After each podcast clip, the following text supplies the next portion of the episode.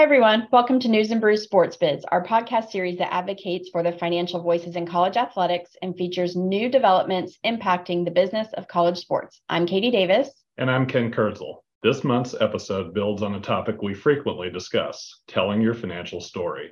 We're joined today by Shane Metzler from our firm, who oversees our NCAA agreed upon procedures work and likely sees more Division One NCAA financial reports than any other CPA in the country.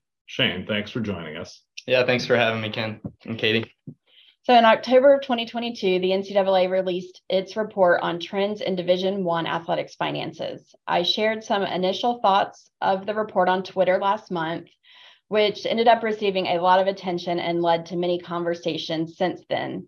So we thought it would be valuable to take a deeper dive on our observations and ideas. Um, first, I'm going to just set the stage a little bit with the parameters around the data. Um, the report showed 17 years uh, that was studied of trends from 2005 to 2021, which is the most recent financial data available. It includes uh, 350 schools uh, in the Division One, and just for context, um, the Power Five represents about 18.5% of the schools, but about 50% of the revenues and expenses. So, one thing I thought was interesting was they made the distinction of generated versus allocated revenue. So, the generated revenue um, really is more focused on sustainability, like ticket sales, NCAA and conference, conference distributions, contributions, and other items like guarantees, broadcast rights, royalties, concessions, endowment income, et cetera um, versus the allocated, um, which is really more supported revenue, um, which is basically student fees and government and institutional support. So, uh, Shane, what were your thoughts as far as where the money comes from? Yeah, Katie. Um, so the the study that you know we're we're talking about had a lot of pie pie charts in it uh, that were really interesting to look at that showed a breakdown of the revenue sources across uh, the D1, and it hmm. it broke it down into tiers to kind of show a more detailed look into um, exactly what those sources are. And so the the first kind of tier that it showed were, were Power Five schools, um, and it really was kind of what you would expect. It you know most of the revenue were, was coming from those generated sources. So I think 45% was coming from media rights, conference distributions, um, and bowl generated revenue, which are all, you know, uh, those revenue sources coming directly through the conference. Um, when you get down into the group of five, there was, you know, was a lot bigger piece of the pie was coming from student fees uh, and institutional support. I think over 48% of their revenues were coming from um, direct institutional support. And the um, the slice of the pie that was coming from those allocated revenue sources that you were talking about, Katie, just gets bigger and bigger kind of as you go down to the FCS tier and then to the non-football schools, it's it's even larger. Yeah, and I think it's just really eye-opening that um, you know, really when you break down the generated and allocated revenue, it is very different from the Power Five versus everyone else. Um, there is some information though that I think is missing that could help better tell the financial story. And I've had these conversations a lot with CFOs and and ironically, a lot of it was before COVID when guaranteed uh, generated revenue really felt like it was truly guaranteed. Um, but if you took that generated revenue um, bucket and broke that down further between um, what's variable generated revenue and then what's guaranteed, um, so variable being ticket sales, contributions, um, et cetera, versus guaranteed generated revenue, which would be more of those media rights and, and other contractual type revenues. Um, that over time, there has been a significant shift in that, which um, you know, really shows some more responsible financial stewardship and, and getting some of these contracts. Uh, so I think it would be interesting to show that breakout. Um, also, another thing that I think is missing that would help um, goes back to that relationship between campus and athletics, and and if uh, they showed a net allocated revenue, meaning um, you know you take the allocated revenue and then back out scholarships and indirect institutional support expenses that go back to campus so that you can really see the net impact of how campus is supporting mm-hmm. athletics mm-hmm. or vice versa um, so as we uh, talk more about the continued separation of haves and have-nots, um, before we dive into the longer-term trends, I want to um, highlight some of the COVID impacts that we were able to see just from looking at, um, like, let's say 2019, which was before there were any COVID impacts through 2021, um, the most recent data, which would pick up the 2020 football season. Um, so, uh, you know, Shane and Ken, what were your thoughts on, you know, COVID impacts that you saw in this report?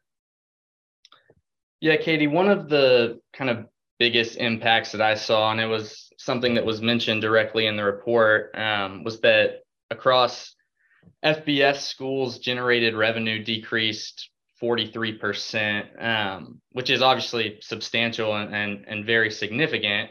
Um, but I think one of the the big things is that you know the COVID context is is lacking there. Um, there, the HEERF funding really shifted a lot of the generated sources of revenue that you know they're discussing decreased. For example, the the lost revenue um, stimulus funds.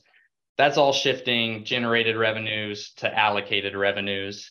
Um, so it's just something to be thinking about when you're looking at these numbers. Yeah, it's good good point, Shane. And obviously we'll we'll see a little bit of that even next year, probably as we know that the the HEERF or the Higher Education Relief Fund funds really was a, over an extended period of time. So we'll see some of that bleed into 2022 as well. And one of the things I noticed too, obviously, is um, there was a tightening of the belt um, and expenses going down, which is you know the first time if you look back at the trend lines, uh, expenses never go down, but they did go down in 2021 versus 2020 with a 11% decline uh, in spending for Division One. And one of the things that's interesting in the data is they look later on at um, you know the the how the spending in athletics is relative to the rest of the institution, uh, and you know just the the rate the rates of the spending. And obviously with 2021 being covid impacted we actually saw that flip the other way where um, athletics really tightened their belts even more than the overall institution. Yeah and a, another thing that was really interesting is that in this report they talk a lot about athletic programs and self-sufficiency uh, so basically kind of eliminating the those allocated portion portions of revenue which schools are generating enough revenue internally to be self-sufficient and kind of you know exceed the expenses that they're having on a year-to-year basis. And for 2021 there were just nine fbs institutions that that were self-sufficient based on those generated revenues which was a um, a decrease from from 25 back in 2019 that were self-sufficient. Um, and, and for 2021 there are actually zero fcs schools uh, that were self-sufficient. So obviously, uh, very much due to the impact of COVID and, and kind of that shift from generated revenues to more of the allocated revenues. Yeah, and another uh, another huge factor um, with COVID is just that um, it's not completely apples to apples across institutions. Um, that if we were to drill down into the all of the sub data that makes up um, this larger report, you know, we're naturally going to have, especially within the Power Five, varying impacts of COVID depending on which conference you're in, which um, region of the country, whether your state was one that had very tight COVID restrictions or looser COVID restrictions. So we know, for instance, that you know very big differences between the Pac-12 uh, football season and the SEC's football season, uh, and therefore the you know the the ranges within uh, this area are going to be more dramatic in 2021 because of the COVID impacts. One thing that we do see also too is that the Power Five also obviously had a bigger COVID impact, really as a percentage of their revenue than non-power five um, due to the fact that as you already mentioned the generated revenue you know those areas ticket sales and media rights, things like that, being more impacted by COVID um, than than for non-Power Five. Uh, ticket sales actually dropped from 19% of total revenue in 2020 to less than 3% in 2021. So that just gives you, you know, an illustration of just how dramatic that decline and that generated revenue there is. So for those Power Five schools, um, you know, they enjoy the uh, the riches of the really good years, but they also have more to lose uh, in a year where those um, those ticket revenues and generated revenues uh, get impacted. Yeah, it's a, a good point with the Power Five, and and you could kind of see the opposite with FCS and mid major schools where you know they also had that tightening of the belt and were able to really decrease uh, their spending um, and with less impact to their generated revenue sources just from you know inherently having more allocated revenue sources. Um, their bottom line was hurt a lot less than it was for the power five schools. So katie what are some of the trends that you saw out of this you know kind of looking by subdivision?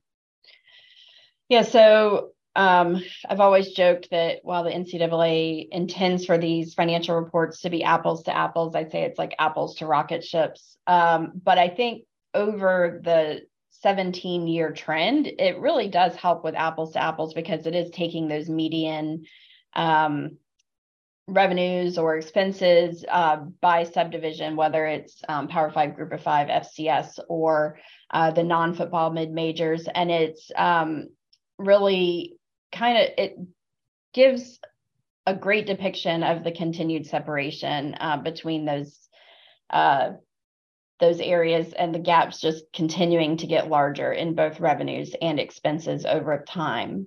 Um, so I would say, um, you know, really on FBS, um, there's a, a, huge difference between what you see in Power Five and Group of Five um, FCS and the mid majors really are, um, you know, a lot a lot more consistent probably with group of five, but still, um, you know, as as Shane mentioned, really focused on that allocated support.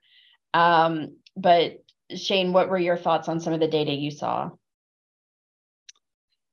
Yeah, and you know, like you mentioned, it was interesting with the FBS schools um, just to see that continued increased spending over those uh, 17 years that are in the study, and just to see that um, that gap between the expenses exceeding um, the amount of generated revenue each year continued to uh, just get larger. Um, you know, in in 2005, the, the first year in the study, the expenses exceeded generated revenues by about 26 million.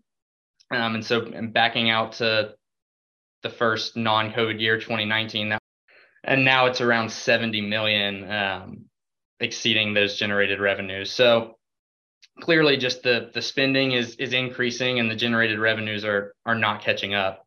And this is why it's so important for even the biggest budget schools to continue to find more ways to generate revenue. And um, you know, Tennessee got a lot of flack uh, when they tore down their goalpost and did a GoFundMe of sorts to to replace their goalposts. But I mean, it's it's important for all of these schools to be looking at these new ways to generate revenue, and um, the the report really shows that widening gap. And and while they're trying to keep up and do the right things, um, just know that that's one way they're trying to do the right thing is by generating revenue, and um, that you know you really shouldn't poke fun at it because money doesn't grow on trees at, right. even though it may seem that it does. Mm-hmm.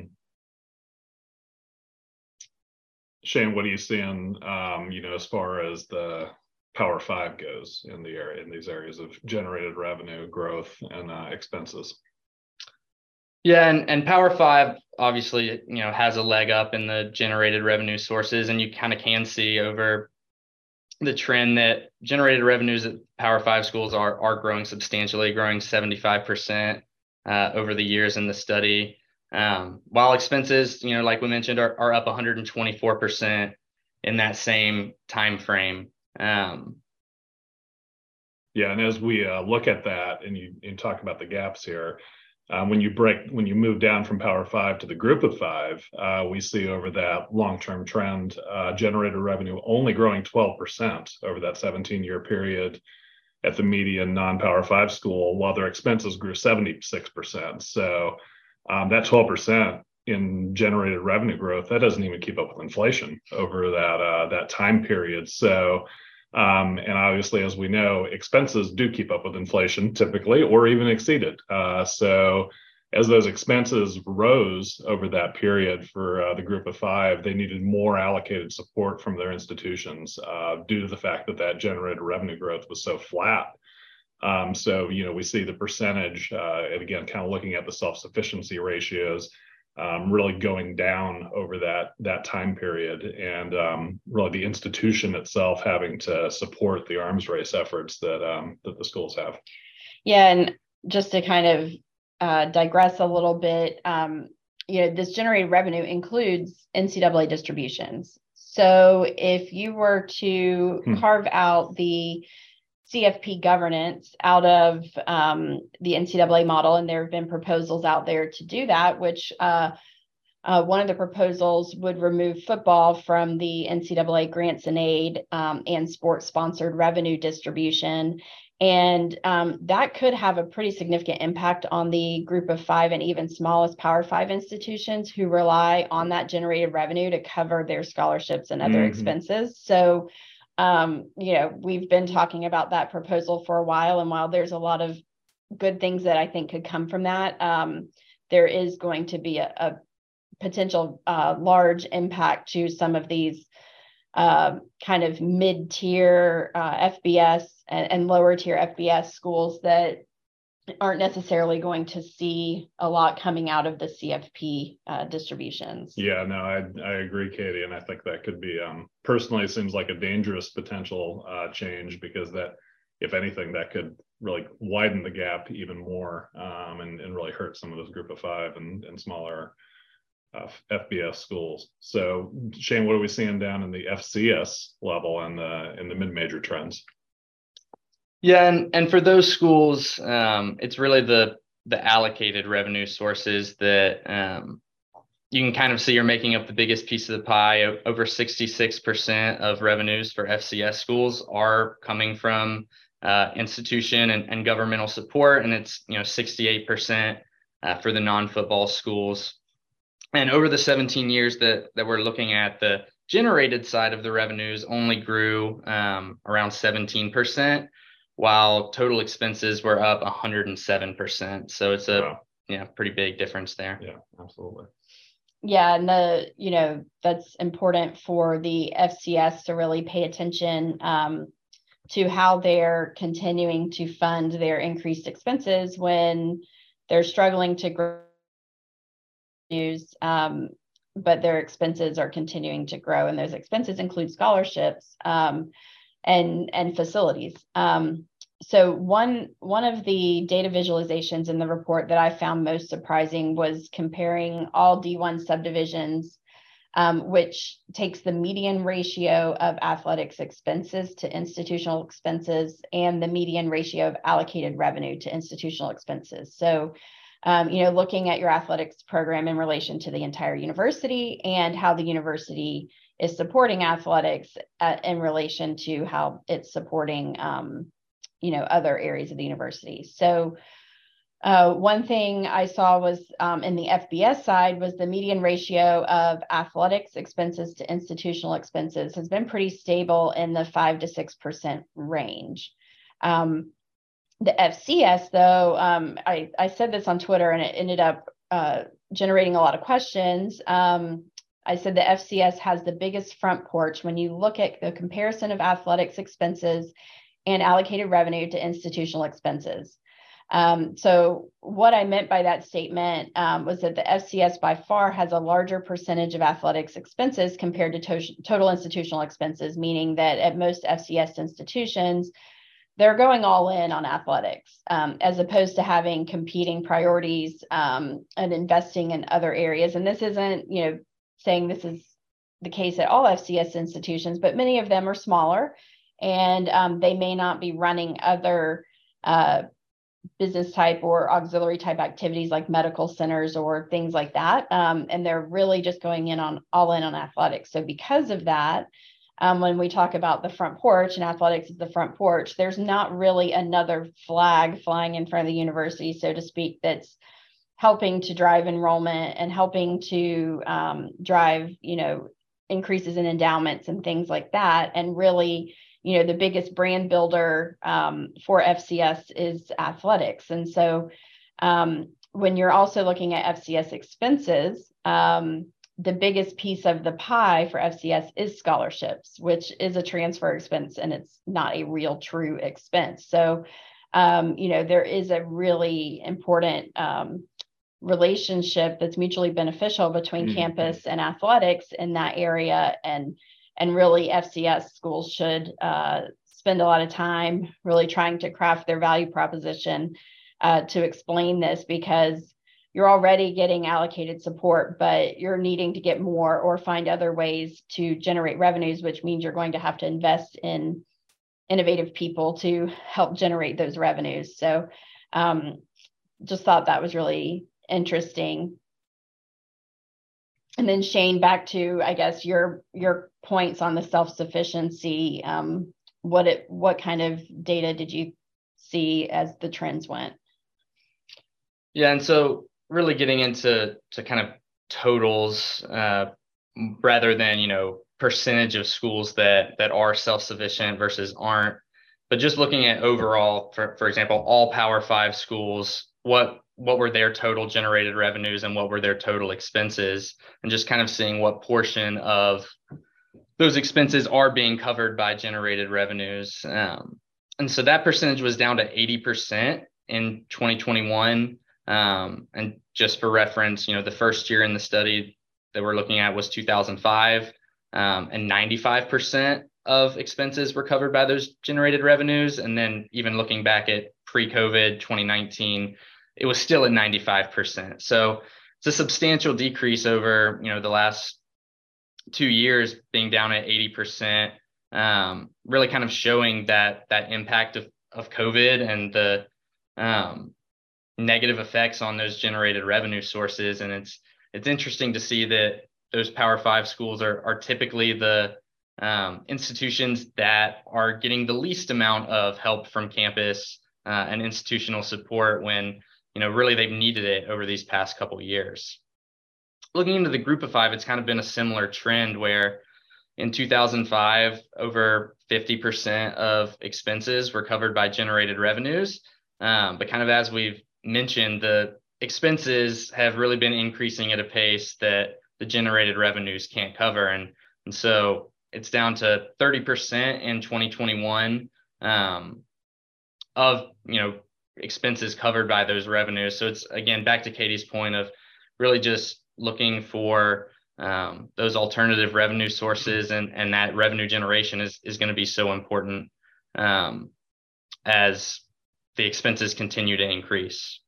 So, Katie, one of the biggest uh, things we always see and have in the media, and then discussions we have with with clients and others in the industry, is just the the topic of coaching compensation um, and then athlete support. You know, what are you seeing in this um, in this data that tells you interesting observations uh, in that area? Yeah, so there's one slide that covers the proportion of total expenses related to coaching compensation, and um, you know, really, it's it's hard to analyze over the entire trend. So I'm going to take 2005 versus 2019, where um, 16 to 19 percent of uh, coaching compensation uh, compared to total expenses in 05 um, and that went from 18 to 19% in 2019 and really the ironically from you know that change because the gap kind of narrowed um, from 16 to 19 in 05 to 18 to 19 in, in 2019 um, and that was the power five catching up um, and hmm. as it relates to total expenses um, now, once you go into 2020 and 2021, that's harder to analyze because of COVID mm-hmm. and the coaching contracts are fixed while other expenses were cut. Um, but the number for 2021 was um, 21 to 22 percent. So of course it it did make up that a bigger piece of the pie then. Mm-hmm. But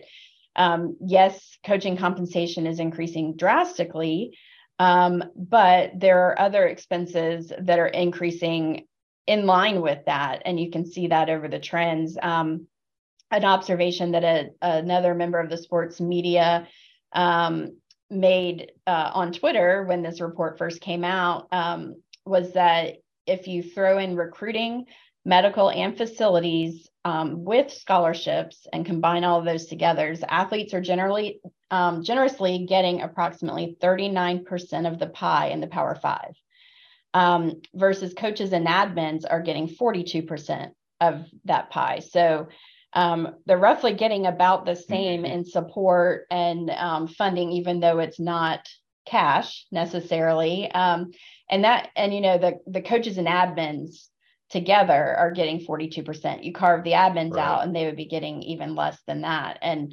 um, one of the comments, uh, so a, a trustee of a Power Five school reached out um, after some commentary around that and and indicated that um, the best and least known part of the story is the percentage of revenue that athletes receive.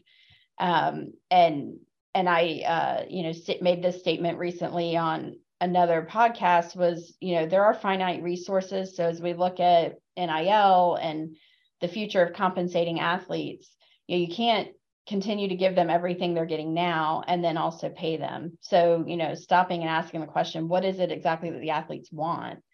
And then direct those resources to that, um, as opposed to continuing to do what you're already doing and then adding additional money on top of that. Um, so I just thought that was a really interesting observation. Yeah, and I think that just really um, hammers home your point that you so often make is the importance for athletic administrators to to really tell the financial story. You know, because that's a story that's probably untold uh, in that case. So.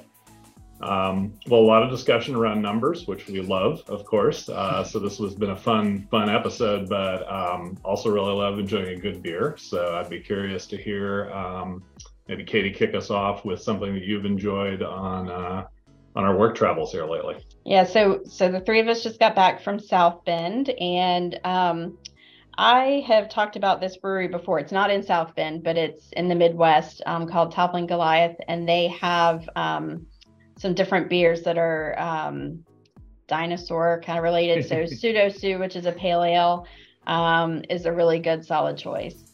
Excellent. And Shane? Yeah, we went to uh, Crooked Ewe Brewery while we were in South Bend, and I tried a Glasgow Scotch Ale. And I'd never tried a Scotch Ale before, but it was phenomenal. I, it was delicious, and I'll probably have it again. Well, that's great. And uh, while we were out in South Bend, had a um, uh, first for me, a brewery called War Pigs USA Brewing, which um, learned a little bit about. I didn't realize it's a international collaboration. Actually, it's from uh, Three Floyds, uh, which is a famous Indiana brewery, and Mikkeller, which is a brewery out of Denmark, one of the top uh, European breweries. So the, it's a collaboration brewing company between those two. I had Foggy Geezer, which was their uh, hazy style IPA, and enjoyed it very much.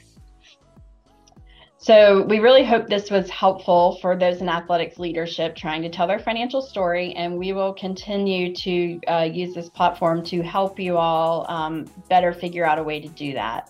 Um, and we also hope it was educational for those trying to understand college athletics finances. Thank you to our listeners for tuning in. Cheers. To learn more about the James and Company Collegiate Athletics and Higher Education segments, go to jmco.com.